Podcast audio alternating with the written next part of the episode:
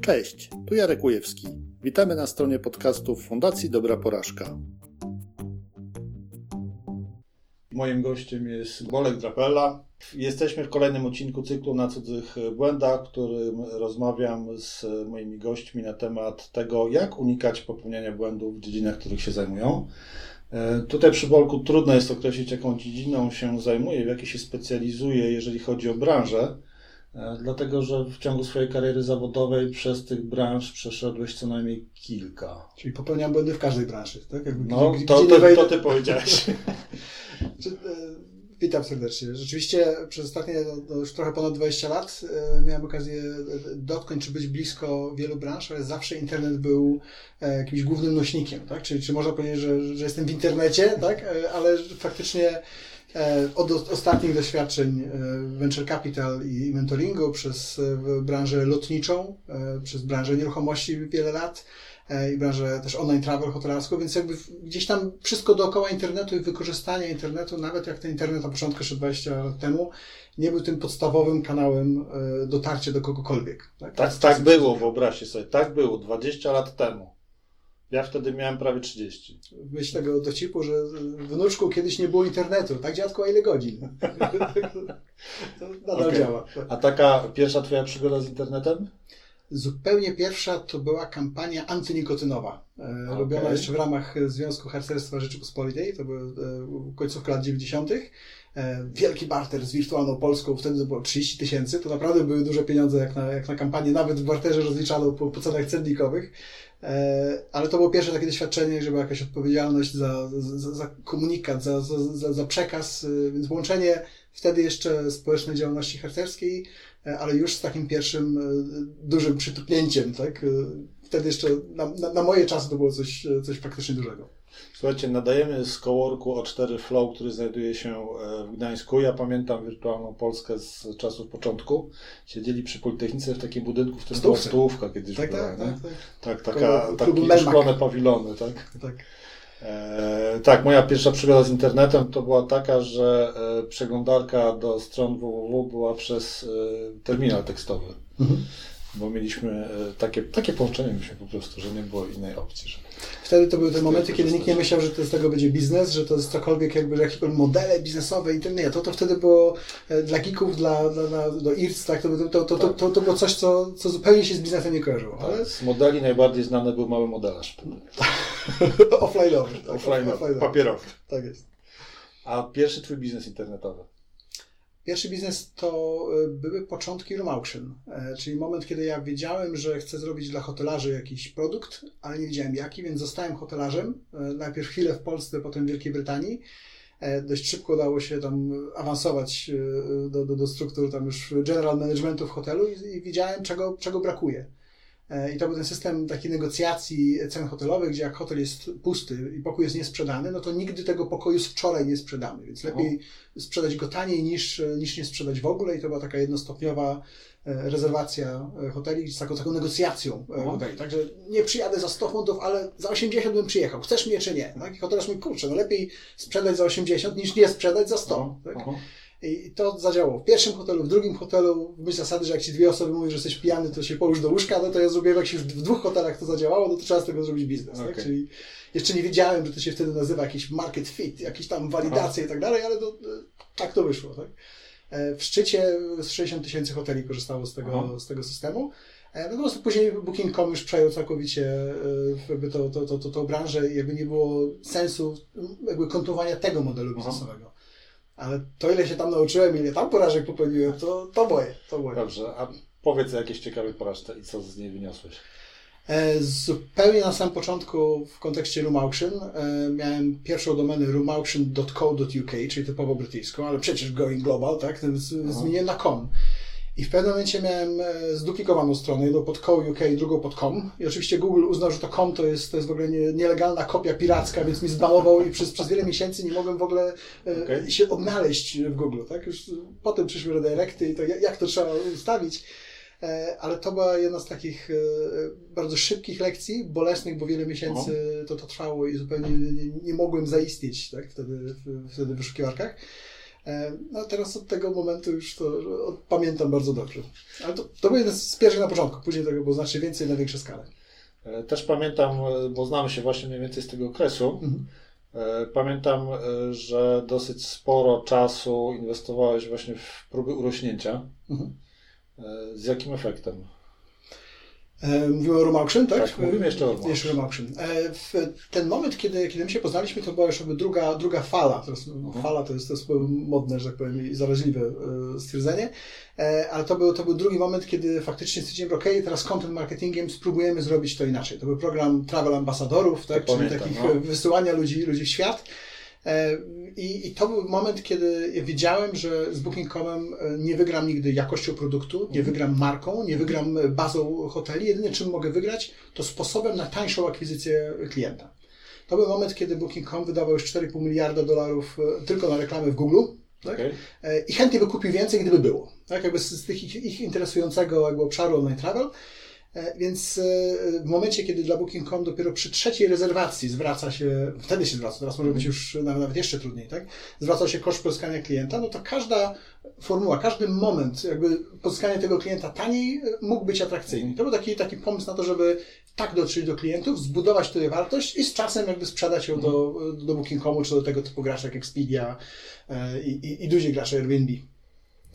I, I rzeczywiście tych, tych sposobów szukania te, tego, tego właściwego jakby kanału dotarcia, jednocześnie też sprzedając usługę i, i prób, tych prób było dużo i, i w zasadzie jakby no, no, w, każda z nich miała jakieś tam swoje, swoje sukcesy, ale w skrócie cały projekt po, po wielu latach wypadało zamknąć, bo po prostu nie było już jakby sensu konkurowania z Booking kropka com na, na tego typu, tego typu platformę, bo oni po prostu robią to znacznie, znacznie lepiej i wygodniej. Mhm. Złapałem się na tym, że jak sam zacząłem korzystać z Booking kropka com zamiast korzystać z własnego produktu, to no nie, no chyba tak to jest coś nie tak. Nie, no, pieniądze, które były i są cały czas, no może teraz trochę mniej, ale były wydawane jeszcze do niedawna, to, to naprawdę olbrzymie. No i trudno powiedzieć, żeby coś bardziej znaczącego chyba w tym, na tym rynku poza Booking kropka com i Airbnb. Nie, no jest Expedia, są, są te jakby online travel agents, którzy jakby agregują nie tylko rezerwacje hotelowe, ale jakby całe pakiety. Expedia jakby na tym głównie żyje, tak? I potrafią być to duże, duże biznesy, czy Agoda, ale to też już część, część grupy, grupy Priceline, czy znowu też część, część Booking kropka com. No ale rzeczywiście to tak jak w rynku reklamowym, jest Facebook i Google i długo, długo nic, tak? To tak samo w online travel jest Booking kropka com, Expedia, potem długo, długo nic. Uh-huh. No dobrze. Twoja kariera trochę zmieniła bieg po Room Auction, a w zasadzie jeszcze w trakcie nawet Room Auction. W trakcie, mówię, bo, bo jest ten etap przed takiego, takiego pierwszego zupełnie biznesu rozwijania, mm. potem był etap takiego, takiej próby innego podejścia do tematu. No ale w międzyczasie rzeczywiście był ca, cały dość długi okres w branży nieruchomości, czyli prowadzenie Gratki, prowadzenie Morizona, prowadzenie go na giełdę, kilka takich transakcji akwizycji w, i, i łączenia konsolidacji mm. rynku. Niedawno, już nie za mojego przewodnictwa, ale Morizon został sprzedany do Axel Springera, czyli do, do właściciela Onetu. Bardzo ciekawy exit i też, też mile go wspominam również na, na koncie. Natomiast po tych prawie ośmiu latach w zasadzie w takiej aktywnej pracy w nieruchomościach, w międzyczasie też pojawił się RECAM, czyli spotkania z branży nieruchomości, które cały czas funkcjonuje i cały czas, no już w mniejszym stopniu, ale gdzieś tam jeszcze, jeszcze jest bliski jakby mojemu sercu i zaangażowaniu. No ale ostatnie no już cztery lata mniej więcej, to, to głównie AirHelp i ostatnie dwa lata to już Venture Capital i Sauna Group. AirHelp ciekawa przygoda, tak patrząc z boku przynajmniej, nie wiem, mm. w środku pewnie było też ciekawie, ale jeszcze bardziej ciekawie, intensywnie. Jeszcze ciekawiej.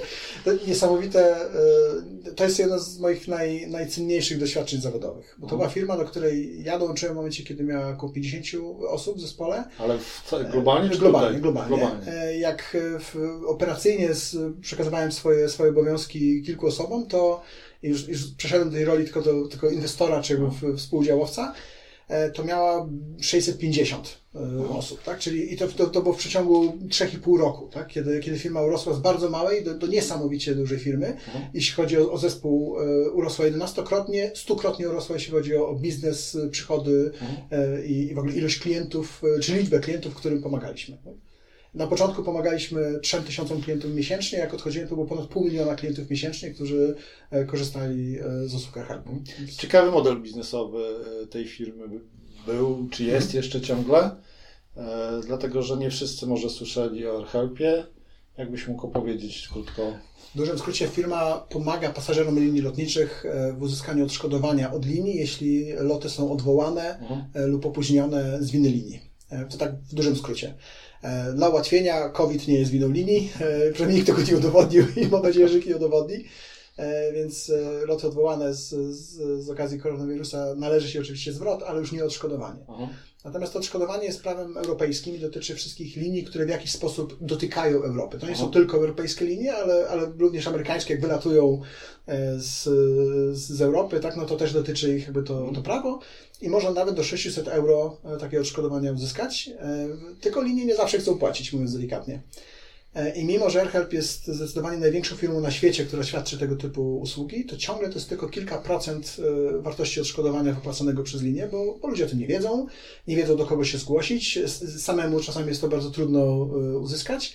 Linie wiedzą, że jak się zgłasza zwykły, zwykły obywatel, to można go odmówić, jak już widzą logotyp AirHelpu, to lepiej zapłacić, bo, bo w sądzie będzie to znacznie droższe. Tak? Ale bardzo ciekawa jakby droga i ilość błędów, jakie tam popełniliśmy w tym bardzo szybkim jakby rozwoju firmy, to to jest doświadczenie, które procentuje teraz w, w pracy w Sauna Group, gdzie doradzam innym firmom, i w Venture Capital, gdzie pomagam naszym firmom portfelowym, już no. w które zainwestujemy, uniknąć tych samych błędów, no. czyli znowu kwestia porażki. Tak? Unik- to jest głównie pomoc we wzroście przez unikanie porażek, które my popełniliśmy wcześniej. Zaraz do tego wrócimy. Ja jeszcze pamiętam taką sytuację, jak tutaj zabrakło, bo AirHelp cały czas siedzi w Oliwie Business Center. Był taki moment, że zabrakło miejsca mhm. i pamiętam, że został zajęty w inkubatorze tutaj niedaleko, został zajęty cały cowork. Tak. I tam siedziało kilkudziesięciu prawników. Tak. To jest bardzo ciekawy też model, że to jest firma, która się kojarzy z prawem, mhm. natomiast prawnicy nigdy nie stanowili więcej niż dziesięć procent zespołu. O. Było więcej programistów, produktowców i jakby inżynierów w tej firmie niż prawników. A na czym te produkty polegały w takim razie? Znaczy, to było wsparcie procesu uzyskiwania Aha. odszkodowania. I tym się AirHelp właśnie różnił, czy tym się w ogóle wybił na, na tle konkurencji. Dlatego jest największą firmą, która w, w, na tym rynku działa, bo jest firmą technologiczną ze wsparciem prawników, a nie kancelarią prawną ze wsparciem informatyków. Tak? Celowo mówię informatyków, bo żaden programista nie powie sobie informatyk, ale właśnie tak niestety są postrzegane, postrzegana ta rola technologii w kancelariach prawniczych, z, z których wiele firm konkurencyjnych wyrosło. Okej. Okay. Pamiętam też kilka wystąpień informatyków z AirHelpa tutaj na konferencjach w Trójmieście. Tak. I opowiadali bardzo dużo na temat technologii przetwarzania danych. Mhm. Dzisiaj to się nazywa machine learning, wtedy to jeszcze chyba nawet tutaj tak nie było nazywane, no to już tam z pięć sześć lat temu. Mhm. Utkwiło mi w pamięci takie rozwiązanie, że firma sprawdzała prognozę pogody w pobliżu lotnisk i tak. potrafiła wysłać osobom, które były zarejestrowane, komunikat: słuchaj, tutaj jest zła pogoda na twoim lotnisku, z którego wylatujesz, albo na docelowym, lot może ulec opóźnieniu, mhm. zwróć na to uwagę. Tak? Znaczy, tych elementów zarówno jakby istniejących w jakby opcji marketingowych, chociażby na Facebooku, gdzie można wiedzieć, gdzie miałeś zarejestrowaną aplikację, że zalogowałeś się w Gdańsku, potem zalogowałeś się w Berlinie, a wiemy, że na tej trasie w tym czasie doszło do, do opóźnienia samolotu i czas, jaki upłynął między jednym logowaniem a drugim, wyklucza inne formy transportu, tak? To możemy rzeczywiście Facebookiem dojść do takiego klienta i mu zaproponować tą, tą usługę. Natomiast tu bardziej jakby istotniejsze jest nie tyle z perspektywy marketingu, to z perspektywy samego procesu, o. bo wartością, to też nie jest jakby w, w, w pierwszy, pierwszym jakby takim skojarzeniu naturalne dla ludzi, że my też dajemy niesamowitą wartość dla linii lotniczych, o. bo dla linii lotniczych o. decyzja, jak przyjdzie wniosek o odszkodowanie, to jest koło godziny ręcznej pracy, tu trzeba sprawdzić, tu trzeba sprawdzić, a nie daj Boże trzeba odmówić tego odszkodowania, to jeszcze trzeba wytłumaczyć dlaczego, o. trzeba znaleźć powód. Dla AirHelpa to są milisekundy tej decyzji. Tak? Czyli znacznie obniżamy koszty procesowania, tego, wypłaty tego odszkodowania, jak już ktoś się, ktoś się zgłasza po odszkodowanie.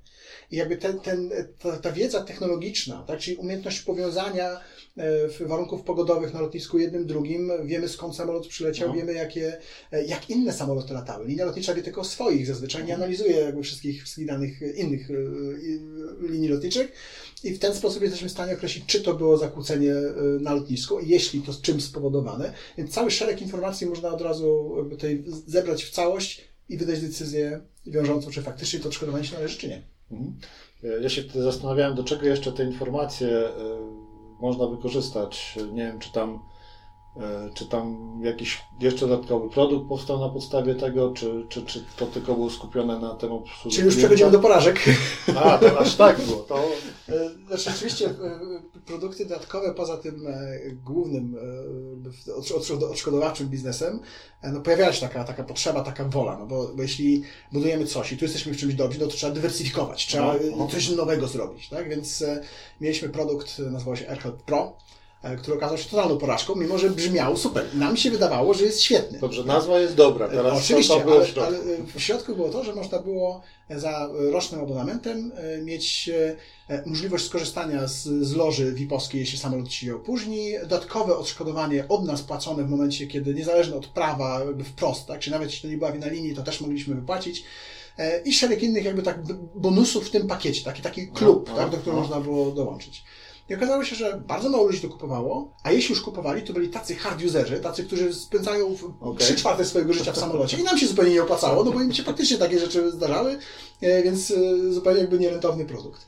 A potem w myśl, może nie wiem, może to jest kwestia jakiegoś takiego trendu też w Polsce, ale dodaliśmy plus, tak? Był AirHelp Plus jako nowy produkt i ten okay. produkt się okazał sukcesem, a polegał tylko na tym, że zamiast pobierać prowizję od wygranej kwoty od linii lotniczej, Aha. co jest podstawowym modelem AirHelpu, była możliwość wykupienia jakieś tam pięć euro z góry przy rejestracji, przy, przy zakupie biletu, Aha. że jeśli coś Ci się stanie, to będzie za darmo to przeprocesuje. Okay.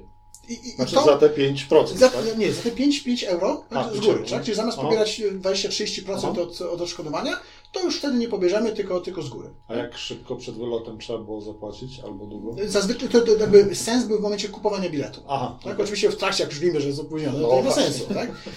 Ale w, w trakcie kupowania biletu to był ten moment, kiedy ludzie, okej, okay, no, na wszelki wypadek pięć euro mnie nie zbawi, tak? A, a warto mieć. I, i to odniosło znacznie większy sukces. Ale wymagało partnerstw z, ze sprzedającymi bilety, bo to aha, trzeba faktycznie aha. w momencie sprzedaży biletu taki produkt. Jeszcze się z nimi podzielić pewnie. Oczywiście, to lwią częścią, ale mimo wszystko, tak jakby przy skali, tak biorąc aha. pod uwagę, że tylko pół procenta lotów tak naprawdę wymaga tak, jakiejś, jak, jakiejś pracy, czy, czy, czy jest, jest objęte tym ryzykiem, no to jeśli możemy wszystkim zaproponować taką ewentualność, no to bardziej to nawet opłaca niż... działanie tylko aha, na etapie odszkodowawczym. Mnie to w ogóle też ostatnio miałem taką refleksję, zadziwia, jak dużo ludzi zarabia na przykład na tym, że płacę PayPalem.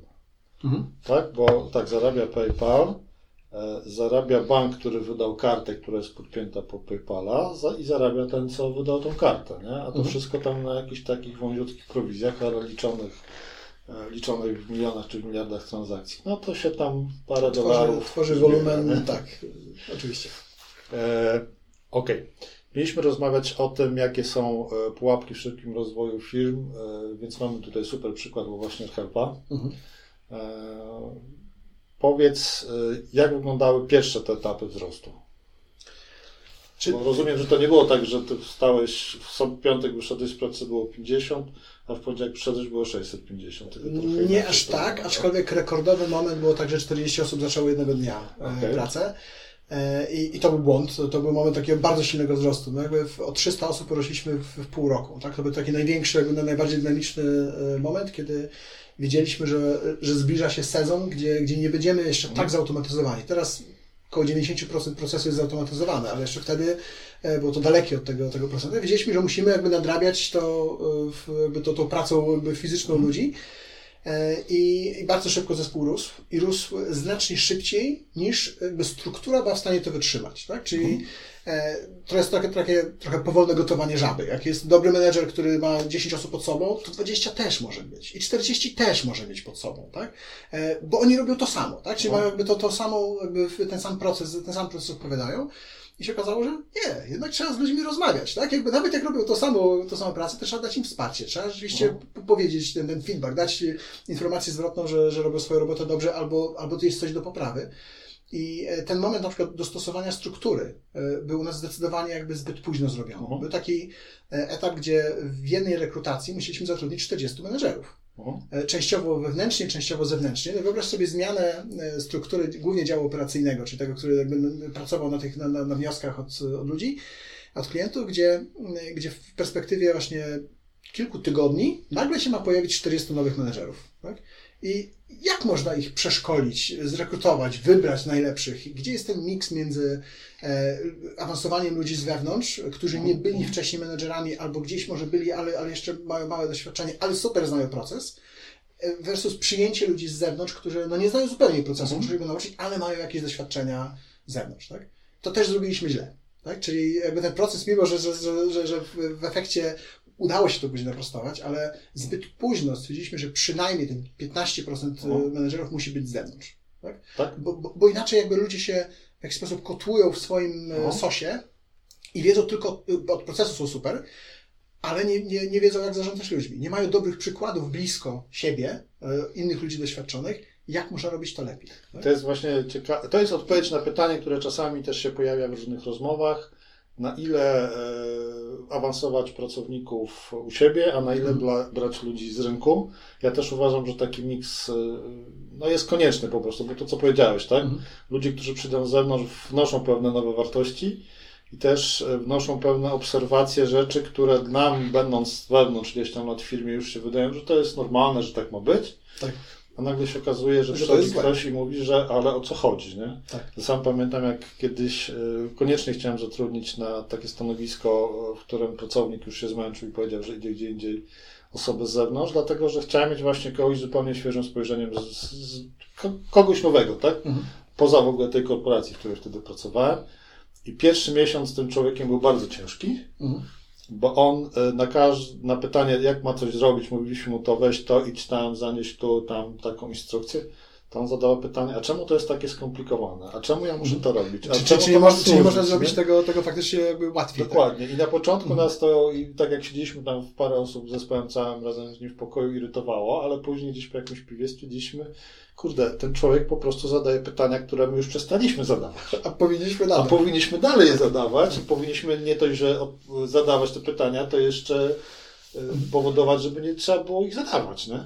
Ale ten, ten właściwy miks między menedżerami awansowanymi wewnątrz i, i, i z zewnątrz też pomaga tym awansowanym z wewnątrz, tak? Bo oni, oni się też nie będą czuli dobrze w organizacji, jeśli nie będą się rozwijali, jeśli nie będą mieli jakby, nie tylko chodzi o szkolenia, że raz tam na tydzień, albo zrobimy no. pakiet szkoleń na cztery tygodnie, a potem już są idealni, albo co, nie, chodzi o to, żeby obserwować blisko ludzi, którzy sobie w codziennych sytuacjach radzą inaczej, bo są doświadczeni. Tak? Mhm. Więc tak naprawdę tym, tym niedoświadczonym jeszcze menedżerom też dajemy dużą przysługę, że mają szansę obserwować, jak, jak to można zrobić inaczej. Mhm.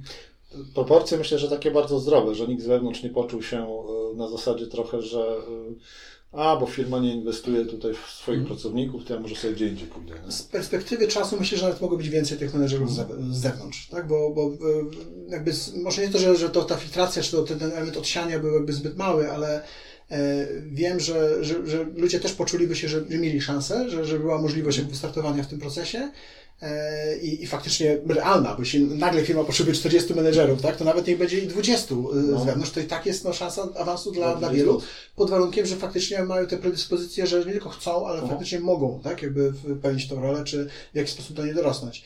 Myślę, że gdyby było więcej osób z zewnątrz, menedżerów, mogłoby to jeszcze trochę lepiej jakby, jakby dla, dla całego działu tutaj, dla ludzi z wewnątrz. No. Jakby obrócić, ale sam moment, że, że my doszliśmy, że, że była taka skrajność, że w, w stałym przypadku czterdzieści osób raportowało bezpośrednio do jednej osoby. Uh-huh. I stwierdziliśmy, że tak jest okej, okay, no bo one robią dokładnie to samo. Tak? Nie, tak nie jest okej. Okay. osiem osób to jest maks, co powinno jakby raportować do jednej osoby e, i nawet jeśli robią jakby to samo dokładnie, to ten czas menedżera dla konkretnej osoby jest niesamowicie ważny. I uh-huh. dla rozwoju tak. tej osoby, i dla firmy, dla całej struktury. To, to ja się z tym absolutnie zgadzam. Pamiętam, że jak pracowałem w dużej amerykańskiej korporacji tutaj w Polsce, to tam wręcz była taka zasada, że jak jest więcej niż sześć siedem osób, czy generalnie takie grupy siedem osiem osobowe powinny mieć jakiegoś kierownika, superwajzora, menedżera, tak? Kogoś, kto będzie po prostu ogarniał ich pracę, organizował, no bo tak. umówmy się, jak trzeba dla czterdziestu menedżerów obsłużyć wnioski urlopowe w trakcie wakacji, no to ten menedżer, znaczy dla czterdziestu pracowników, to ten menedżer ma po to roboty samym wyklikiwaniem tych urlopów, nie? Tak. Już nie mówiąc jakichś innych administracyjnych rzeczy. No i też z kolei w innej firmie była taka kultura, żeby raz w tygodniu, czy raz na dwa tygodnie, przepraszam, porozmawiać z każdym z pracowników w zespole. Jak miałem dziesięć osób, i z każdym chciałem pogadać przez godzinę, to ten co drugi tydzień to miałem jedną czwartą zajęty w zasadzie. Nie? Tak, tak. Nie sprawiało mi to przykrości, natomiast no, wybijało, jakby nie pozwalało robić paru innych rzeczy, więc też... Um, a to ważne, to masz rację, to, to, to co powiedziałeś, żeby z każdym pracownikiem mieć szansę porozmawiać, mhm. nawet o pietruszce, nie? Właśnie to jest ważne, że, że często menedżerowie myślą, a nie ma potrzeby, ten, ten pracownik sobie radzi, on no. jest ogarnięty, z nim nie muszę robić tego, tego cotygodniowego czy to dwutygodniowego spotkania.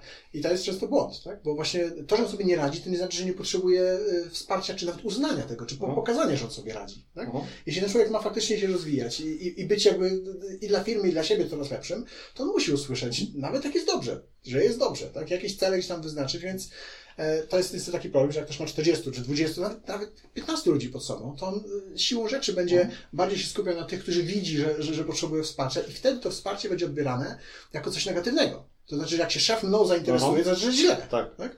Zamiast takiego faktycznie wsparcia od, od przełożonego, czy usunięcia jakichś tam barykad w, no. w dalszym rozwoju, czy mojej pracy, gdzie główną rolą szefa jest usuwanie przeszkód, to, to, to będzie to jakby odebrane jako jedzie. Jak się mną interesuje, to znaczy, że już zaraz wylecę. Tak? Też pamiętam, miałem taką Samo sytuację, było. że miałem w zespole cztery osoby w Gdańsku, cztery w Krakowie mhm. i myśmy cały czas byli na łączach, na komunikatorach, czy na mailach i tak dalej. Mieliśmy ustawione co tydzień spotkania zespołowe, mhm. no ale przyszedł taki czas, że jedno odwołałem, bo coś wypadło, drugie, bo w zasadzie nie było czym mówić, mhm. trzecie, bo przecież wszystko mailami przekazałem. I po odwołaniu tego trzeciego zadzwonił do mnie chłopak ode mnie z zespołu z Krakowa. Przedstawić się. Jarek, czemu, czemu nie robimy tych spotkań? Ja mówię, no bo nie bardzo jest po co, tak? Tutaj, tutaj wyjaśniłem, tutaj powiedziałem, tutaj wam napisałem maila, tutaj byliśmy na jakimś ogólnym zebraniu, to wszystko wiecie w zasadzie. Ale my potrzebujemy po prostu tak zwykle jak ludzie pogadać. Nie? Tym bardziej, że jesteśmy daleko, pracujemy no, tak trochę zdalnie względem siebie. Więc jest po prostu taka potrzeba, warto na to zwrócić uwagę. To dotknąłeś temat też wrażliwy z perspektywy rozwoju firmy, czyli powtarzających się spotkań, tam cotygodniowych na przykład, mm. tak, które gdzieś tam czujemy, czy słyszymy, że są dobre, że powinny być, ale dość szybko przestają być efektywne. Mm. Między innymi dlatego, że się nie dba o sprawność tych spotkań, o, mm. o ich agendę, o to, żeby ludzie byli przygotowani, żeby spotkania, na spotkaniach byli tylko ci faktycznie, którzy muszą być na tych spotkaniach i żeby każdy znał swoją rolę. Bo czasami na przykład siedzieć cicho na spotkaniu też jest ważne, bo wtedy osoba usłyszy, tak? Ale jakby jeśli to się wszystko rozładzi, no to już ludzie, ludzie szukają tak, powodu, dla tak. którego nie by, ma nie być, albo na przykład jeśli spotkanie u nas w wielu firmach, w AirHelpie też to, też to działało, jest jeden plik ogólnodostępny dla, dla ludzi, którzy mają być na tym spotkaniu z agentą. Aha. I w ciągu tygodnia wpisujemy rzeczy, które są do omówienia na tym tygodniowym spotkaniu i również z preferowanym czy z, z przewidywanym czasem, ile, ile na to potrzeba, czy pięć minut, dziesięć minut, piętnaście. I wtedy wiemy przede wszystkim przed spotkaniem, czy jest o czym rozmawiać, o czym będziemy rozmawiać. Jeśli wychodzi to poza godzinne spotkanie, no zastanawiam się, co skrócić, co, co nie, nie, nie jest istotne. A jeśli nie ma na dzień przed spotkaniem niczego omawiać, to odwołujemy to spotkanie. I to jest też pokazanie szacunku dla innych osób. Słuchajcie, nie ma w danym momencie tematów, które musimy omówić, wykorzystajmy ten czas inaczej. I wtedy ludzie czują, że jest szacunek do ich czasu i chętnie na to spotkanie przychodzą. Dobra, wróćmy, wróćmy do tego szybkiego wzrostu. W zasadzie powinien był najpierw zadać trochę inne pytanie. Co było takim sygnałem, który upewnił Was, że jest konieczne dotrudnienie takiej ilości ludzi, że trzeba po prostu ich zatrudnić? Bo umówmy się, że utrzymanie pracownika jest bardzo kosztowne, nawet nie mhm. tylko w Polsce, generalnie, tak? Tak.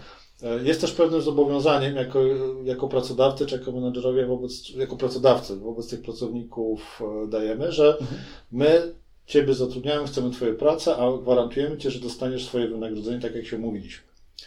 Ale to nie jest tylko wynagrodzenie. No to nie... I, to, I to jest właśnie też coś, co, co w AirHelpie było niesamowicie dobrze rozwinięte i za to jestem wdzięczny founderom, którzy, którzy oryginalnie jakby też, też mając rocket internetowe jakby doświadczenia wcześniejsze, wiedzieli, że, że być tym data-driven, tak? Czyli jakby, że, że dane prowadzą nas, jakby faktycznie nie jest tylko pustym sloganem, tylko w AirHelpie mierzyliśmy kilkaset różnych, różnych parametrów. Okay. I jednym, czyli nie jednym, kilku, kilkanaście, jak nie kilkadziesiąt tych, tych, tych obszarów e, mierzonych K P I było związanych właśnie z samopoczuciem pracowników. Okay. Tak? Z tym ich zaangażowaniem, z tym jak, jak, jak, jakim jest dobrze lub źle. Tak? Uh-huh. w, w, I to w różny sposób, na różnych etapach było robione. Czasami to było e, tylko co kwartalnymi e, w, jakby jakimiś ankietami, ale z, z czasem było takie narzędzie Picon, które w zasadzie co dwa tygodnie wysyłało losowe zestawienie jedenastu czterdziestu pytań do, do, do wszystkich i de facto w trybie takim ciągłym mieliśmy w czterdziestu obszarach dane zbierane, jak pracownicy czują w różnych obszarach, jeśli chodzi o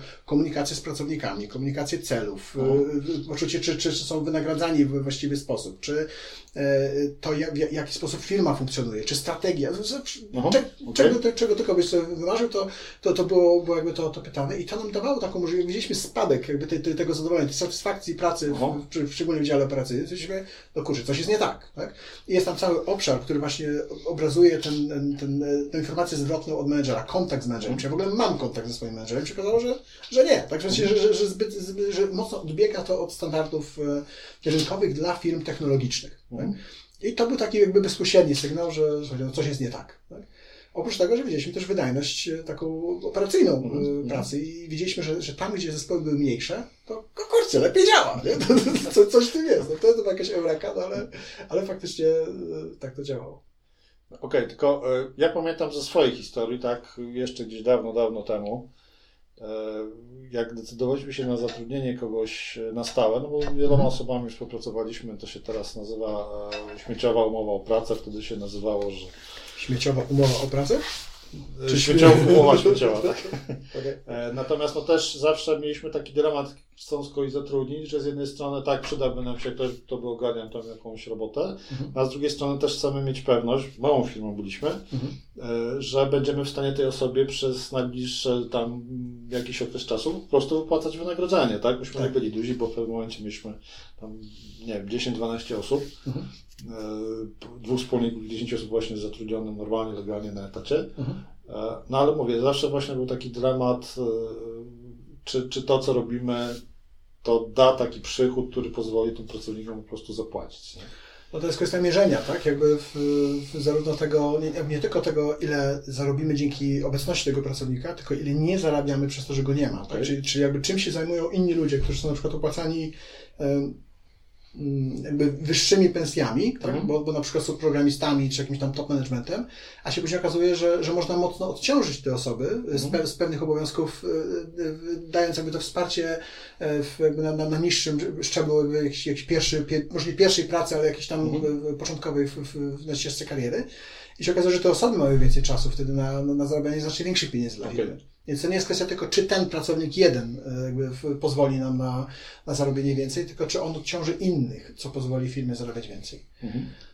No w AirHelpie akurat nie było nigdy umów zlecenia, zawsze to był, to był etat lub współpraca B dwa B, jeśli, mhm. jeśli jakby tak, tak było bardziej zasadne. Mieliśmy w pewnym momencie, mówię o, o, o dziale w, w dwóch lokalizacjach, tak? Miałem okazję prowadzić marketing, marketing w AirHelpie, gdzie w pewnym momencie miałem siedemnaście osób w siedemnastu krajach, w strefie czasowej od Hongkongu po Nowy Jork, gdzie było dokładnie dwanaście godzin różnicy między jednym a, a drugim, więc albo jedenasta wieczór można było rozmawiać z Hongkongiem, tak, albo, albo w jakichś innych dziwnych porach.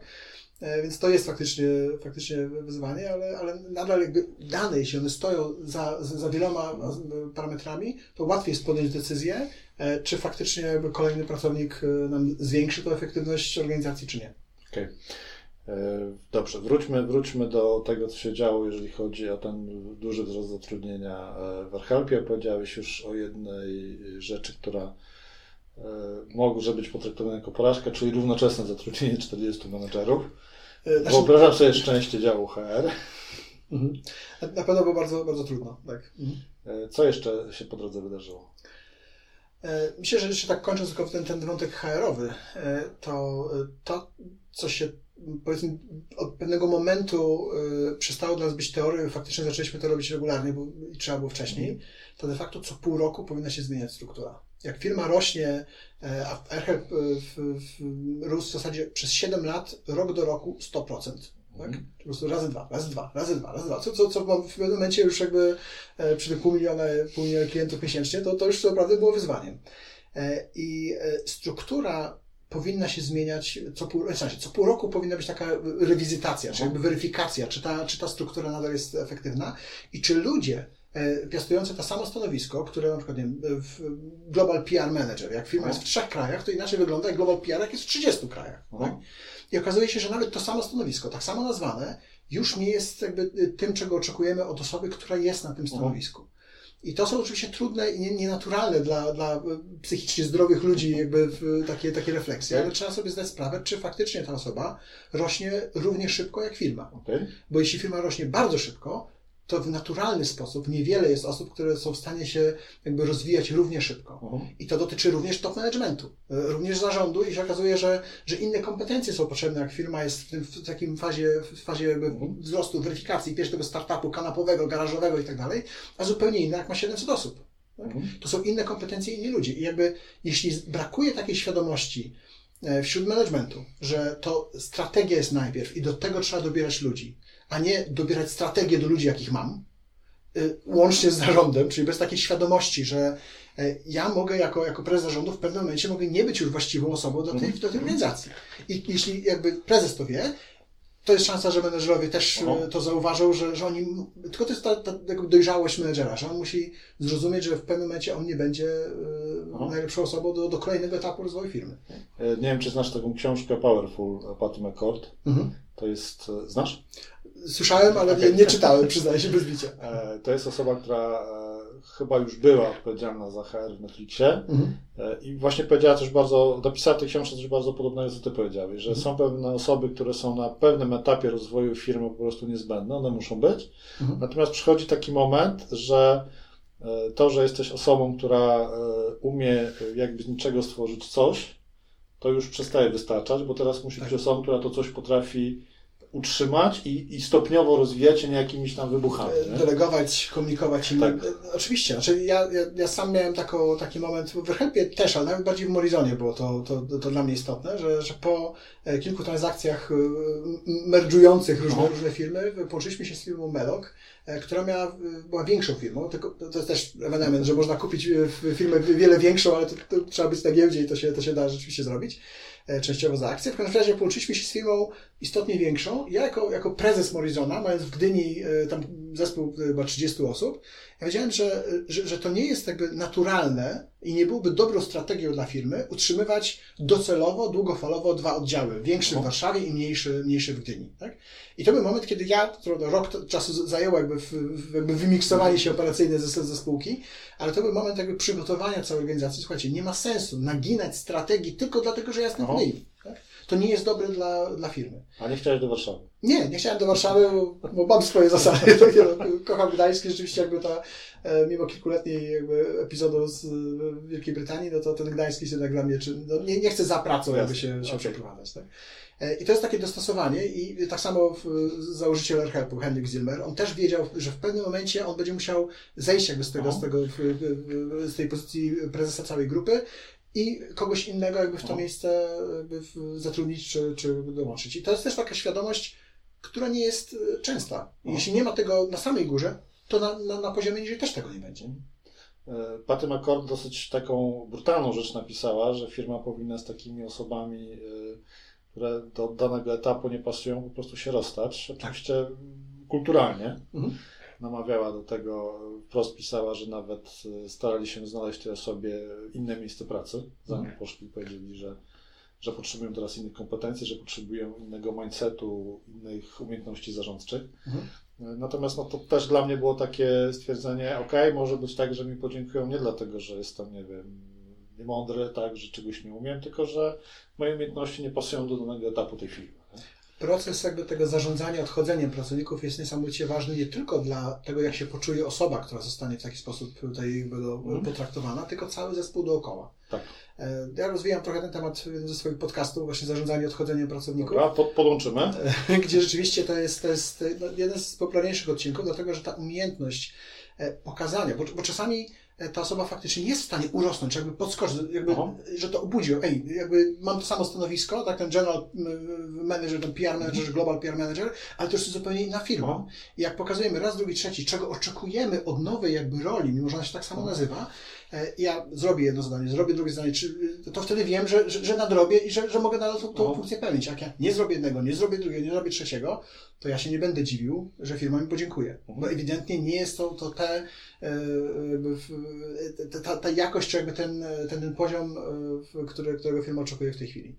Tylko trzeba to dobrze zrobić, przeprowadzić, żeby to faktycznie miało, miało sens. Też jak mówiłeś o awansie pracowników wcześniej, to ja też mam takie doświadczenie z, z paroma osobami, że niekoniecznie awansowanie ich na menedżera, na menedżera było czymś dobrym i dla firmy, i dla nich. Mhm. Tak, znam całe mnóstwo ludzi, którzy pracują w I T, którzy świetnie się czują jako nawet szeregowi programiści czy tam administratorzy mhm. systemów. W momencie, kiedy dostali propozycję awansu, no to oczywiście ambicja zawsze gra tutaj jakąś rolę, chętnie z tego korzystali. Natomiast jak później się rozejrzeli trochę więcej, zobaczyli mhm. na czym teraz polegają ich obowiązki, że oni już nie mogą tam w tych śrubkach kodzić, kręcić tak. i, i kodzić, tylko mhm. muszą zająć się czymś innym. No to już ta przyjemność bycia menadżerem znacząco malała, tak? I zdarzało się, że ci ludzie po prostu odchodzili z tej firmy, w której pracowali, szli gdzie indziej na niższe stanowiska.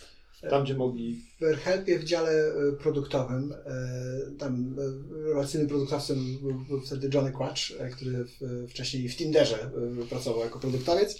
No to będę swego czasu zawodowy pokerzysta w Las Vegas, na etacie po prostu w pokera grał. Ale to mniej jest z produktem związane, ale on miał taki, taki też zwyczaj, że rotacyjnie w, w dziale produktowym zmieniał się szef danego zespołu. Okay. Żeby jakby ten, ten ciężar bycia menedżerem Aha. był rozkładany na innych ludzi. Tak? A w przypadku działu operacyjnego zdarzały się takie, takie sytuacje, gdzie ludzie byli menedżerami, ale potem schodzili jakby na, na poziom niżej. Więc okej, okay, ja dziękuję. Tak? Mhm. I, I się odnajdywali nadal jakby w tej roli mhm. specjalisty, eksperta w danej, w, danej, w danej dziedzinie. Spróbowali, nie wyszło, zbyt dużo nie wiem, albo stresu, albo odejścia też od, od tego, tego meritum pracy, którą mieli wcześniej. Tak? I, mhm. i to nagle trzeba z ludźmi rozmawiać. Tak? No nie po to studiowałem informatykę, żeby rozmawiać z ludźmi. Tak? I nagle się okazuje, że, że, że, że trzeba to jest, inaczej jakby ten, ten czas spędzać i, i wracali do innych ról. Tak? Aha. I czasami to się, to się jakby bezboleśnie przechodzi. Nawet jakby to nie, to nie jest traktowane jako degradacja, Aha. tylko okej, okay, słuchajcie, spróbowałem. To nie jest, nie jest mój konik, ja wolę, yy, wolę być ekspertem w tej dziedzinie od merytoryki. Okej. Okay. Coś jeszcze wyciśniemy z AirHelpa? E, błędy marketingowe. Okay. O tym nie jestem w stanie jakby nie, nie, nie powiedzieć. Też to było jakby za czasów, kiedy ja odpowiadałem za marketing, gdzie też były potężne, potężne budżety. To już były siedmiocyfrowe kwoty w euro miesięcznie, tak, jakby za, za, za reklamę. I w momencie, kiedy się jest tym data driven, gdzie dane prowadzą, ale się to źle liczy, to wychodzi to kiepsko. Tak? To jest kwestia liczenia zwrotu z inwestycji Aha. i tak naprawdę można wygrać bitwę, ale przegrać wojnę w momencie, kiedy jakby się, się to liczy, nie uwzględniając wszystkich innych kosztów inwestycji. Aha. Liczy się tylko faktycznie koszt marketingowy i prosty, jakby operacyjny, ale nie uwzględnia się chociażby działu I T, nie uwzględnia się jakby w innych obszarów, które też są kosztem. A to jest, to jest w ogóle coś magicznego, że ludziom w firmach wydaje się, że I T jest za darmo. Nawet nie o to chodzi. To po prostu jakby to było takie poczucie, że że i tak nam się opłaca więcej jeszcze klientów pozyskiwać, tak? Ale gdybyśmy rośli jakby w nieskończoność tą, tą linią, to, to, to firma by padła. Tak? I takie też wiara w dane jest super, tylko co jakiś czas trzeba je jakby weryfikować, czy nadal to jest ta sama droga, czy nie ma tam błędu właśnie w sposobie liczenia. Tak? Czyli takie krytyczne podejście i, i to dają też ludzie z zewnątrz zatrudniani. Tak jak w, w pewnym momencie w AirHelpie było jedenaście osób w dziale Data Science, tak? Czyli faktycznie tylko analityków, którzy jakby ty, tymi danymi szukali i w różny sposób wspierali różnych menedżerów jakby w tych, w tych wyliczeniach. Robili te wyliczenia z różnych źródeł, żeby nie tylko na jedno patrzeć, ale do tego samego próbować dojść bottom-up, top-down, mm. tak z różnych jakby kierunków, po to, żeby szukać dziury w całym, szukać dziury w tych kluczowych elementach. Tak? Tego na początku zabrakło, firma bardzo szybko rosła, uznaliśmy, że skalowanie jakby tych działań marketingowych jest, jest wystarczająco dobre, a się okazuje, że, że trzeba było już znacznie szybciej zweryfikować jakby sposób wydawania pieniędzy, bo gdybyśmy to, to był tam lat dwa tysiące siedemnaście, gdybyśmy wtedy jeszcze dwa trzy miesiące tak pociągnęli, to by, to by firma padła. Okej, okay. Tak mówiłem o tym I T za darmo, że krótko wyjaśnię, o co mi chodziło. Że jak firma ma zatrudnić firmę z zewnątrz, żeby zrobiła tam jakiś system I T czy jakieś zmiany, no to trzeba zapłacić dodatkową kasę, nie? Mhm. A przecież ludzie, którzy są w środku, którym płacimy za etat, to oni, nie wiem, siedzą tutaj, nic nie robią, więc dajmy mhm. im po prostu tą robotę. Mhm. To jest to... tak trochę dziwnie, też pamiętam, że nauczyłem, nauczyłem parę organizacji, żeby jednak ten koszt wewnętrznego I T normalnie w budżet projektu rzucić, tak jako coś, co to trzeba mhm. wydać, bo jak nie, bo, bo Jak, nie będą, jak będą robili naszą rzecz, to może nie będą robili czegoś innego dla kogoś innego bardziej pożytecznego. To jest koszt alternatywny, tak? tak jest. Dlatego też jak decydowaliśmy w planie managementu o, o, o tym, co robimy, jakie są roadmapy, tak? No. Plan na następny kwartał, to ja byłem zawsze tym wkurzającym w, w, w członkiem zarządu, który się pyta, a czego nie zrobimy w tym kwartale? Tak? Nie, nie, nie, nie że okej, okay, to, to jest prezentacja, no. jakby co zrobimy, ale co się znalazło pod kreską. Tak? Bo jak się patrzy na, na poszczególne projekty, to na każdy z nich praktycznie, który, skoro już się znalazł w jakimś tam rozważaniu, analizie i tak dalej, każdy z nich ma sens. Ale chodzi o to, gdzie jest ta kreska, po, co nie wejdzie, tak? I, i czy faktycznie jakby ten koszt alternatywy, czy ten, ten pierwszy niezrobiony projekt w tym czasie, czy nie jest wystarczająco duży, żeby dotrudnić ludzi, albo wyoutsourcować coś, albo jednak priorytetami zamienić. Tak? Więc, hmm. Przypomniała mi się teraz biografia Billa Gatesa, która została napisana w tysiąc dziewięćset dziewięćdziesiątym drugim roku. Kupiłem ją gdzieś w antykwariacie, przeczytałem ją w tym roku, gdzie właśnie mieli taką metodę, że raz do roku brał takie osoby, które uważał za najbardziej istotne z punktu widzenia firmy, mhm. wjeżdżali gdzieś do jakiegoś ośrodka za miasto, wszyscy wyrzucali swoje pomysły na to, co można robić w najbliższych latach i tam z kilkudziesięciu, a czasami ponad stu pomysłów zostawały na koniec cztery, trzy, tak? Które były najważniejsze w kolejnym roku. Mhm. Także tam... Przepraszam, że znowu w stronę podcastu, ale jest odcinek jak, jak ogarnąć sto pomysłów, który dokładnie jakby mówi, jak, bo to był też jeden z ciekawych momentów w AirHelpie, kiedy pomysłów zarówno z działu operacyjnego, działu prawnego, z zewnątrz, od klientów, od inwestorów, od nie daj Boże prezesa, było tak dużo, że dział produktowy większość czasu wyceniał tylko produkty, a nie robił cokolwiek. Okay, I to był ten moment, kiedy się nie, no, trzeba jakoś to inaczej, trzeba jakoś inaczej do tego podejść i to też fajnie, fajnie udało się ogarnąć. Słuchajcie, podlinkujemy te podcasty później, także znajdziecie je pod filmem. E, dobra, pójdźmy dalej, tak? Zostawmy, zostawmy AirHelp, może kiedyś napiszesz książkę na ten temat, to nie będę teraz Ciebie wszystkiego wyciągał. E, myślę, że warto. E, przejdźmy do tego, co dało się dalej. E, Sauna Group. Tak, cóż to takiego? Sauna Group to jest połączenie e, moich dwóch pasji. E, z jednej strony jest to właśnie wzrost firm, budowanie jakby te, takiej, takiej wartości, mhm. e, gdzie każda firma, wiele firm, nie każda, ale wiele firm próbuje w jakiś sposób rosnąć. Tak? To nie musi być wzrost zespołu, tak? to, to jest wzrost przychodów, wartości i tak dalej. I tak często, niezależnie od branży, popełnia się te same błędy, że w momencie, kiedy byłby ktoś, kto, kto mógłby przeprowadzić przez obszar, do którego ja w najbliższym roku się jakby z, z nim zmierzę i pomóc mi chociaż części tych błędów uniknąć, mhm. no to to jest jakaś wartość. Mhm. Tak? I na początku miałem jakieś takie, takie obawy, czy, czy moje doświadczenie już jest wystarczające na, tym, na to, żeby, żeby ludziom pomagać w ten sposób, ale po, po wielu spotkaniach w ramach Sauna Group, które rzeczywiście często się odbywały w saunie, bo to jest ta druga, druga moja pasja, e, okazało się, że niezależnie od branży, te problemy są dokładnie takie same. To jest zarządzanie ludźmi, to jest zarządzanie priorytetami, to jest finansowanie, to jest, to jest podejście jakby do, do decyzji o, o, o skalowaniu, kiedy wyjść za granicę, jakby w, w, na, na jakie rynki, na ile naraz, niezależnie od tego, co robisz, co sprzedajesz, jakie produkty, usługi, Te, te, same, te same wyzwania.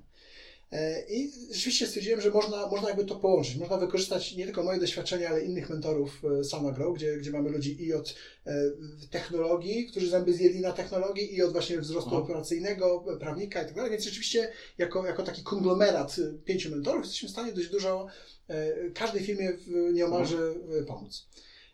A przy okazji jest to mocno związane z, z charytatywnym tematem, bo każde pierwsze spotkanie, które kosztuje czterysta złotych, z mentorem w stu procentach idzie na, na wspiera ruch hospicyjny. I to jest dla nas też taki, taka weryfikacja klienta, czy on jest w stanie zapłacić no. później za, za nasze porady, a przy okazji pierwsza lekcja gratis, tak? Czy uczysz gry na pianinie czy hiszpańskiego, no to jakby ta, ta weryfikacja, ten trial, tak, jest, jest za darmo z perspektywy korzyści dla mentora, mimo no. że klient za to płaci, ale idzie to no. i wspiera ruch hospicyjny. I to jest takie połączenie miłego, dobrego, z pożytecznym. Nie wiem, które jest które, które, ale jakby fajnie się to sprawdza i od już prawie, prawie dwóch lat w taki sposób głównie tym się zajmuję. Z, uprzedzając pytania, niekoniecznie spotkanie musi odbyć się w saunie, bo to już ćwiczyliśmy wcześniej, tak jak ktoś tak. nie może albo nie lubi. Można spotkać się na żywo i też w, w, z okazji kowida, tak, no oczywiście większość spotkań było fizycznie jakby, jakby niemożliwych albo utrudnionych, może mamy też prywatną saunę na kółkach Parabuch, tak, i można też tak, i tak się też zdarzało, no ale jednak spotkania przez, przez Zoom też jakby się, się dzieją i też jakby zazwyczaj pierwsze spotkanie jest w saunie, potem mhm. czasami jakby wracamy do, do, do, do, z klientami do, do sauny, ale bardzo często kolejne spotkanie, już nie da się na Excelu pracować w saunie i ani by to było dobre saunowanie, ani, ani dobre dla, dla komputera. Więc te operacyjne tematy później już realizujemy poza sobą. Jak chcecie skorzystać, to link macie tutaj sobie, o tą drugą stronę przebiega, także korzystajcie. Powiedziałeś, że bardzo często się pojawiają podobne rzeczy tak. w tych historiach. Mógłbyś dać przykłady, co tam jest? pewnie mnie za to znienawidzisz, ale spis treści podcastu. No. Dlatego, że jeśli ja widzę, że jeden, drugi, trzeci raz pojawia się ten sam, ten sam temat, tak? To ja już bardzo, bardzo chętnie nagrywam odcinek pod podcastu po to, żeby jakby osoba po spotkaniu, po omówieniu takiego tematu mogła sobie rozwinąć ten temat, no. Słysząc więcej. Więc to są głównie obszary związane właśnie z zarządzaniem ludźmi. No. I tym jakby kiedy rozwijać zespół, jak go rozwijać, o jakich ludzi, jak, jak budować tą taką kulturę organizacyjną, jak komunikować się wewnątrz firmy. Jak są sami założyciele na początku, oni wiedzą dokładnie, po co założyli firmę, jakby mają wspólny język, ale potem jak się zatrudniają, dochodzą do zespołu nowe osoby, to się okazuje, że one wcale tego tak nie czują. Tak? Albo jeśli firma rośnie bardzo dynamicznie, to to, co powiedzieliśmy na wigilijnym spotkaniu w grudniu, to wiesz co, ludzie w styczniu mogą tego nie usłyszeć, jak dołączyli tak powiem, po tym spotkaniu, a my mamy takie poczucie, że o kurde, przemówiliśmy wszystkim, tak? Mhm. Ale połowa nie słuchała, dru- druga połowa nie usłyszała, trzecia usłyszała co innego, zapamiętała się co innego, a trzeciej połowy w ogóle nie było. Tak? Więc wszystkie tematy związane z, z, z ludźmi, z, z zarządzaniem, z, z zasobami ludzkimi, sprzedaż i marketing, tak? Czyli jak dobrze zrobić, jak na przykład zdywersyfikować kanały sprzedaży, jak podejść do, do budowania takich partnerstw strategicznych, które mogą być jakby tą dywersyfikacją jednego modelu sprzedażowego, jak jakby stać na, na dwóch albo trzech nogach, a nie tylko na, tylko na jednej. Tematy związane z finansowaniem, z inwest- z inwest- jakby w jakim momencie dobierać ile kasy, tak? Żeby potem spółka nie stała się nieinwestowalna. To się oczywiście mocno jeszcze też z funduszem inwestycyjnym łączy, ale ta, ta wiedza. Ja przez wiele lat sam brałem pieniądze od inwestorów różnych i wiem, kiedy mi odmawiali i dlaczego. Tak? Teraz już od, od jakiegoś czasu również z drugiej strony daję pieniądze jako inwestor. Sam dobrze wiesz, kiedy odmawiasz i dlaczego. Dokładnie, dokładnie wiem, kiedy odmawiam i dlaczego. I rzeczywiście jakby ta, ta, ta umiejętność, jakby ta, ta wiedza też jest bardzo przydatna firmom, aha, które chcą rosnąć i zastanawiają się, jak długo y, powinno się rosnąć organicznie, od jakiego momentu trzeba wziąć y, pieniądze zewnętrzne. Room Auction między innymi dlatego nie urosło, bo ja nie wziąłem pieniędzy z zewnątrz. Tak? I byłem dumnym właścicielem sto procent jakby w firmy, ale no znacznie lepiej mieć jeden procent w Coca-Coli niż sto procent w Hopcoli. Tak. Dokładnie do tego pewnie, się pewnie tak. Pewnie tak. E, Okej. Okay. Kiedy jest taki moment, że powinniśmy pomyśleć o tym, żeby wejść na stronę Sauna Group i, i umówić się na spotkanie z którymś mentorem? Myślę, że to jest moment, kiedy, kiedy chcemy coś zmienić. Kiedy czujemy, że, że to tempo, w jakim idziemy, albo kierunek, w jakim idziemy czasami szybkim tempem, nie jest tym, który nam, nam sprawia jakby frajdę. Bo to nie jest tak, że zawsze trzeba jakby korzystać ze wsparcia z zewnątrz, mm. i też nie, nie muszą być to mentorzy, którzy nas będą nam prowadzić za rękę czy w jakiś sposób wspierać.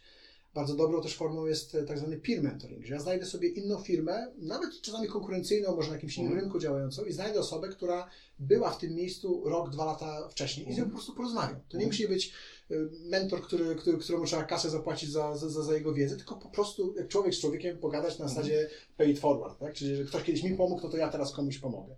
To jest niesamowita forma jakby z, z, z, uczenia się, ale czasami mm. jest ten moment, kiedy czujemy, że idziemy szybko, ale nie jesteśmy pewni, czy, czy faktycznie jakby kierunek jest, jest właściwy, albo chcielibyśmy iść szybciej, ale nie wiemy, dlaczego stoimy. Tak, dlaczego, co, co nas powstrzymuje i jakby w którą stronę iść. Albo mamy zbyt trudny wybór, nie jesteśmy w stanie podjąć decyzji, w którą ze, ze, ze stron iść, bo we wszystkie trzy nie pójdziemy naraz, to którą z nich wybrać. Ale to co, to w takim momencie wysłuchasz osoby, która do Ciebie przyjdzie i powiedz, powiesz tam? Tym się trochę różni coaching od mentoringu w mojej jakby Aha. decyzji, że coach jest bardziej psychologiem i jest w stanie wysłuchać osoby i nakierować ją na to, żeby sama odpowiedziała sobie mhm. na pytanie. W moim rozumieniu mentor jest tym, kto był w tej sytuacji sam mhm. i przeszedł tą drogę i przez to jest w stanie powiedzieć, jak on to zrobił. Mhm.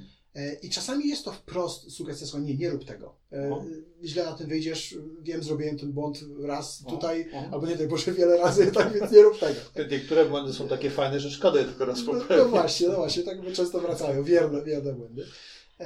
Ale rzeczywiście w mentoringu jest więcej tego wsparcia, o. gdzie? Tak? Też w AirHelpie ja byłem jakby biorcą i mentoringu, i coachingu mm. i jakby no, z coachami no nie udało mi się znaleźć tego, tego punktu widzenia, mm. bo zawsze to było takie jakby obrócenie mojego pytania na to, że sam sobie mm. mam odpowiedzieć, a chciałem po prostu porady, mm. tak? A nie tylko jakby takiego porady z, z, z własnego wnętrza. Więc rzeczywiście staramy się czasami też doradzać, w którą stronę iść, ale nie przyjmujemy tej operacyjnej pracy z tym związanej, mm. więc to jest jednak regularne spotkania co jakiś czas, ale nie, nie chcemy przejąć tej, tej odpowiedzialności od, od właścicieli firmy. Właśnie, bo tak mi to teraz przyszło do głowy, że trochę mniejsza odpowiedzialność jest, jak komuś powiesz nie idź tam, mhm. a większa, jak komuś powiesz idź tam. Idź tam, nie? Tak, tak, negatywna selekcja oczywiście. Natomiast no, są rzeczywiście firmy, w których e, też jako, jako mentorzy jesteśmy zaangażowani bardziej, e, stajemy się udziałowcami tych firm i wtedy jakby ta, to zaangażowanie też siłą rzeczy rośnie. Nie tylko chodzi o godzinowe czy jakieś tam elementy, tylko faktycznie ta współodpowiedzialność za, za dalsze decyzje rozwoju właśnie gdzie iść, a nie tylko gdzie nie iść, tak? E, siłą rzeczy staje się wtedy większa. Okej. Okay. Miałeś taki przypadek, że ktoś przyszedł do ciebie i powiedział, że miał już taką spektakularną klapę i teraz Bolek pomóż? Czy w ramach Sauna Group, czy jakichś e, innych? Tak, znaczy zdarzały się takie, takie przypadki, kiedy ludzie już wiedzieli, że chcą coś zmienić, bo to jest no. jakby ten pierwszy stopień świadomości. Także no. tu się nie udało, jakieś doświadczenia są, a teraz próbują zrobić coś innego. I, i zdarzało się oczywiście tak, że, że pomagaliśmy robić to, to coś nowego, tak? No. Jak, jak wyciągnąć jakby te, te lekcje. I często też rozumiem, że te problemy się powtarzają, czyli pokazywaliśmy te same błędy, na przykład, że firma się rozrosła za bardzo, a zapomniała o, o komunikacji z, z nowymi pracownikami. Czasami bardzo prostymi elementami można jakby wyprostować wiele rzeczy, które się na początku wydają, by, nawet właściwie nie są świadomi tego, że to ich blokuje przed, mhm. przed naszym rozwojem. A to jest właśnie ciekawe, że tak jak powiedziałeś, czasami to są bardzo proste rzeczy, które trzeba ogarnąć, że człowiek nie ma świadomości. Że to na przykład zacząć rozmawiać ze swoim pracownikiem. Na przykład. Ja pamiętam jakąś taką sytuację z mentoringu tutaj w inkubatorze Starter, mhm. gdzie zespół założony przez ludzi, uciekinierów z korporacji, mhm. nie, nie urósł jakoś znacznie, tam miał poniżej dziesięciu osób, ale właśnie rozmawiałem z założycielem i on mówił sobie poradź mi coś, bo ja, wiesz, jest na przykład taki problem, że jest nas trzech wspólników, tak, mhm. tam sześciu pracowników, i ja nie jestem pewien, czy coś, co ustaliliśmy na jakimś tam spotkaniu, to ja tego nie zrobiłem, myślałem, że on zrobił, on myślał, że tamten zrobił, a tamten myślał, że ja to zrobię, nie? I mamy takie tego typu sytuacje. Mhm. Mówię, okej, okay, jak w korporacjach to rozwiązywaliście? No tak, że każdy miał swój zakres obowiązków i były minutki po spotkaniach i takie inne rzeczy. Ja mówię, no to od tego uciekłeś, ale musisz teraz do tego wrócić, tak? Bo to jest ten element, mhm. który no, spowoduje, że przestaną na przykład kontrakty uciekać, bo aha, dowiedzieliśmy się o tym kontrakcie, ale nie ustaliliśmy, kto ofertę ma wysłać, nie? Tak. Wspominałem o tej, o tej agendzie cotygodniowych spotkań. Jedną z kolumn tej agendy było commitments, tak? Czyli jakby co, kto i do kiedy aha, zrobi aha, po omówieniu aha. tego tematu.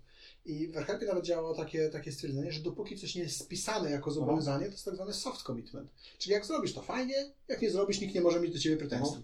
Ale sami na bieżąco po omówieniu nam jednego z dziesięciu tematów dopisywaliśmy, kto co zrobi do kiedy. Mhm. I wtedy kolejne spotkanie zaczynaliśmy od przeanalizowania tego, czy, czy to, co, to, co mieliśmy zrobić, zostało zrobione. A to jest, i tylko to, jest, to jest dokładnie to, co jest w metodzie pięć zet, którą ja promuję w ramach Fundacji jako metodę skutecznego uczenia się z porażek, mhm. że musi być taki moment, że trzeba po prostu, jak już wyciągniemy wnioski i wymyślimy, co trzeba zrobić, żeby w przyszłości ta porażka nie wystąpiła, żeby to po prostu spisać, mhm. jak się zachować sytuację, że się wystąpi i jak zidentyfikować y, sygnały, że coś takiego może nastąpić. Retroskrumowe. Retroskrumowe, dokładnie. Tak. No ale jeżeli to nie jest gdzieś utrwalone, bo, bo też często się na przykład spotykałem w firmach z tym, że były jakieś lessons learned robione po dużych, małych projektach, mhm. po, po skramach i tak dalej. Natomiast ludzie wyszli ze spotkania, notatka poszła sobie gdzieś tam do, do wszystkich, wszyscy kliknęli OK do archiwum maila i nic się potem nie wydarzyło. Nie? Mhm. I, I to, czego się nauczyłem, to to, żeby po takich lessons learned zrobić to, co powiedziałeś, czyli co, kto, no kiedy, tak? Tak. To jest też taki wątek, rozmawialiśmy chwilę o tym... I rozliczyć. I rozliczyć, rozliczyć czyli wrócić do tego. Ale to jest też coś, o czym rozmawialiśmy no, wczoraj chwilę jeszcze, rozmawiając przed, przed naszym dzisiejszym spotkaniem, że porażki i sukcesy firmy e, również przekładają się na, na konkretne osoby. Mhm. I z jednej strony te rzeczy mogą uciec, tak, bo, bo mail zarchiwizowany uciekło, mhm. ale tak naprawdę to, jak my się czujemy w związku z, z jakąś porażką, z jakimś projektem osobiście, ma wpływ na to, jak firma później funkcjonuje i na to, jakie my doświadczenia wyniesiemy do kolejnych, dalszych firm. Mhm. Więc to jest też taka ciekawa umiejętność, żeby patrzeć na, na, na, na jakieś te porażki, na, na, na, i też na sukcesy, ale porażki bardziej uczuł, wiadomo, filmowe, i brać je do siebie. Nie, nie po to, żeby się z tym męczyć i frustrować, ale właśnie, żeby korzystać, żeby czerpać Aha. z tych porażek. Ja jestem dumny z tych błędów, które zrobiłem w AirHelpie, tak? Może nie, nie tak jak w tym dowcipie o psychologu, że, że, że nadal sikam w majtki, ale jestem z tego dumny, tak? Tylko faktycznie cieszę się z tego, że, że miałem szansę tego, tego doświadczyć i że jestem w stanie innych teraz przestrzec Aha. przed tymi, tymi błędami.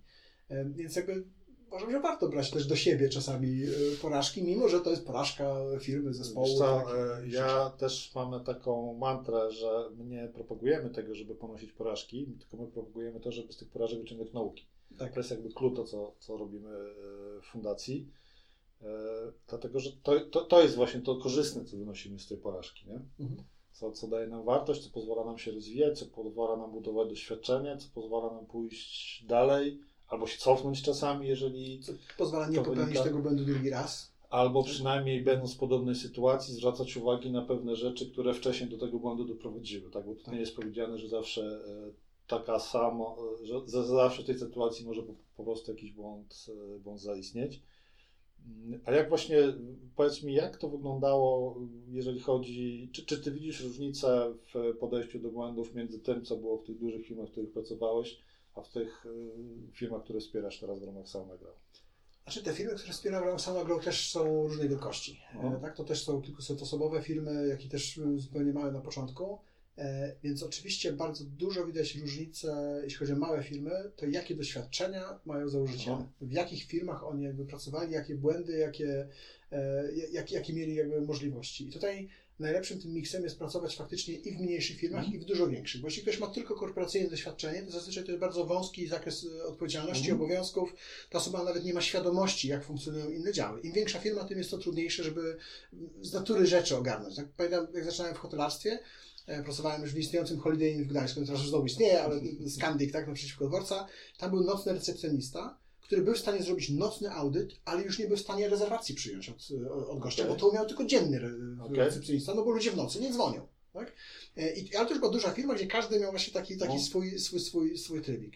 A jeśli później pracowałem w hotelu, który miał trzydzieści pokoi, tylko a nie tam trzysta, no. i się okazuje, że trzeba umieć zarówno obsłużyć większy event jako kelner w restauracji, no. całą recepcję, a w razie czego to posprzątać pokój, jeśli no. się nagle okaże, że, że, że, że, że dział housekeepingu nie, nie, nie zdąży na czas, no. bo było większe obłożenie. No. Tak? Więc jakby im, im mniejsza firma, tym więcej tych różnych doświadczeń mm. tak szukamy.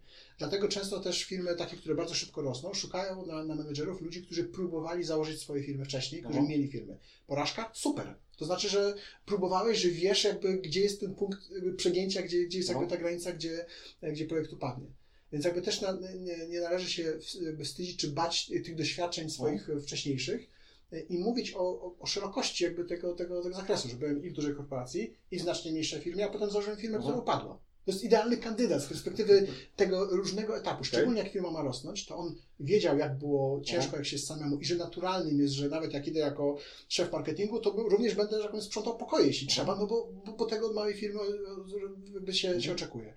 A w momencie, kiedy firma urośnie, to ta osoba ma większą szansę się dobrze odnaleźć w tym, co, to, co musi się jakby wydarzyć w firmie.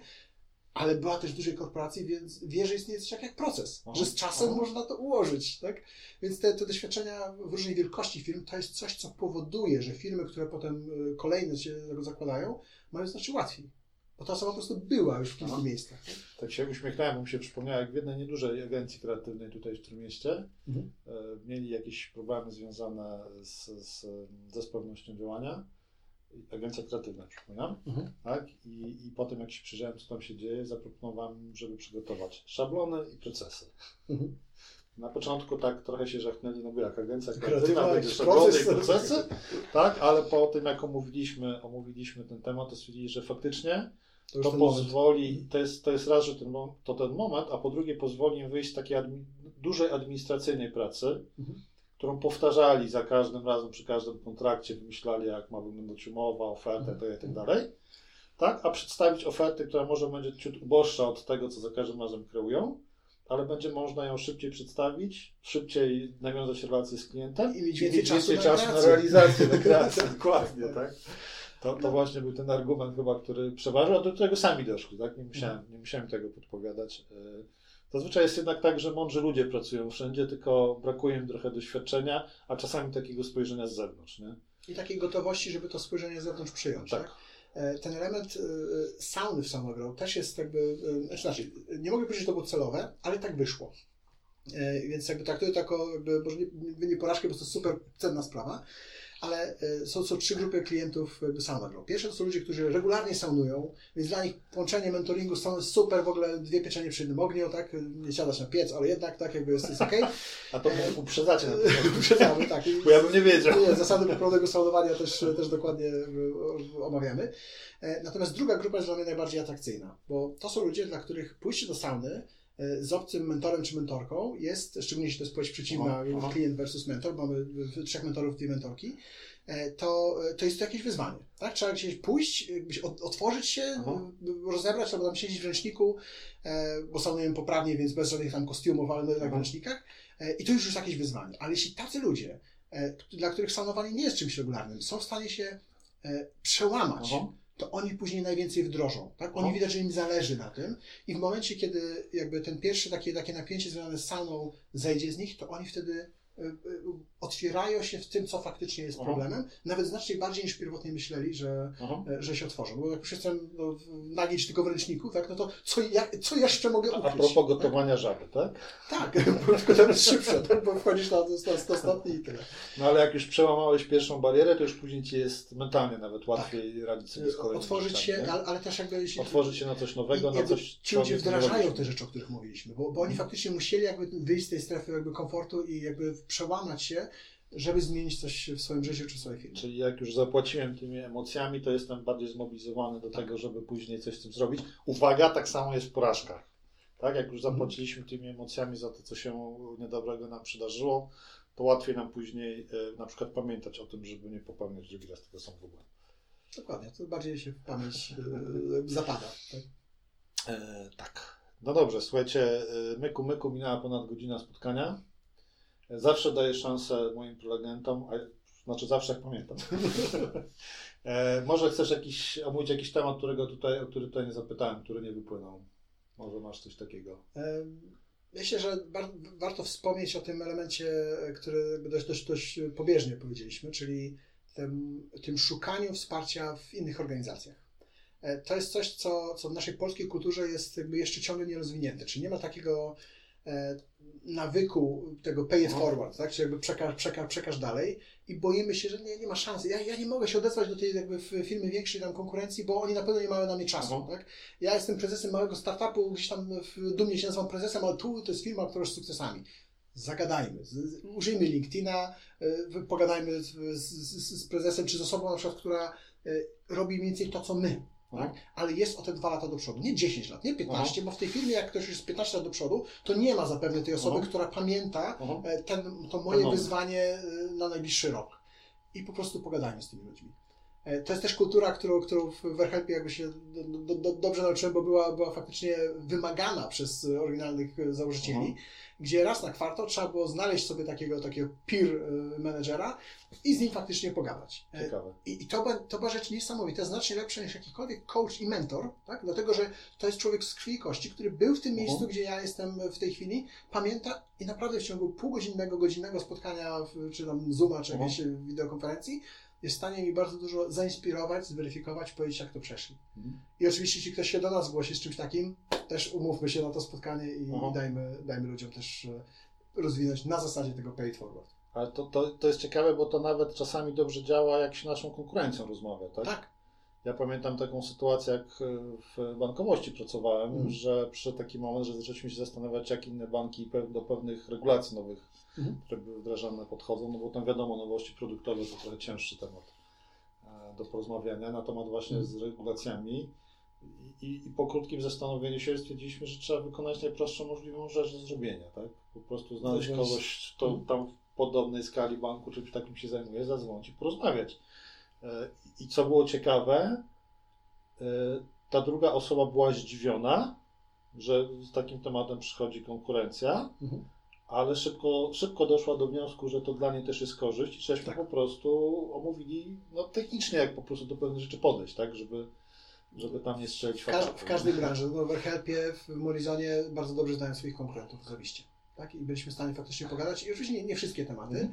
ale ja wychodzę z założenia takiego, że jeśli jest powiedzmy dwudziestu graczy na rynku, to tych trzech, pięciu, sześciu, którzy będą ze sobą współpracowali i wymieniali część informacji, dużo dalej zajdzie niż ci, którzy będą pilnowali swojego jak pies ogrodnika. To ja pozdrawiam Rafała Ferbera i kolegów, z którymi razem się spotykają, z konkurencji jego, z którymi się razem spotykają regularnie i właśnie dyskutują o tym, co się dzieje w tej branży i wymieniają się uwagami. Też właśnie Rafał swego czasu pisał na Facebooku, że to bardzo dużą wartość Wartość. daje całej trójce, tak? To nie jest tak, że sobie nawet konkurują, czasami walczą tego samego klienta, tak? Ale tak. suma summarum jednak warto. Ale też jak, o ile przyjemniejsza jest walka, jak ona jest, yy, może jest z przyjaciółmi, tak? Ale jakby nie, nie, wtedy nie, nie podrzuca się sobie świnie, nie jest to takie już takie już chamskie, to jest po prostu walka o, o rynek, o klienta. To jest, to jest to zupełnie inna frajda z, z takiej rywalizacji. Słyszę dużą radość w tym, co mówisz. Bo tak jest. No.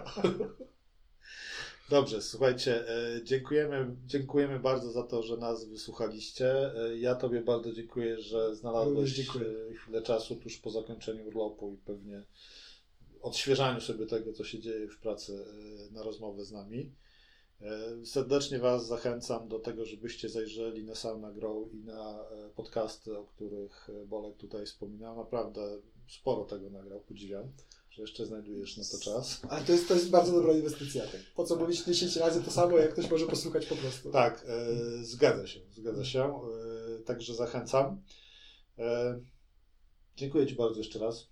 Dziękuję. Jarku. Duża przyjemność porozmawiania. Mam nadzieję, że w końcu będziemy, że wkrótce będziemy mieli kolejną okazję, bo ostatnio to żeśmy na fuck up nice tam którymś parę lat tam już. Jakiś czas temu, tak. Okazję sobie porozmawiać. Było o czym rozmawiać. E, słuchajcie, dziękuję Wam bardzo. Do zobaczenia, do usłyszenia. Cześć. Dziękujemy za wysłuchanie naszego podcastu. Jeśli szukasz innych ciekawych materiałów, zapraszamy na stronę dobra porażka kropka p l.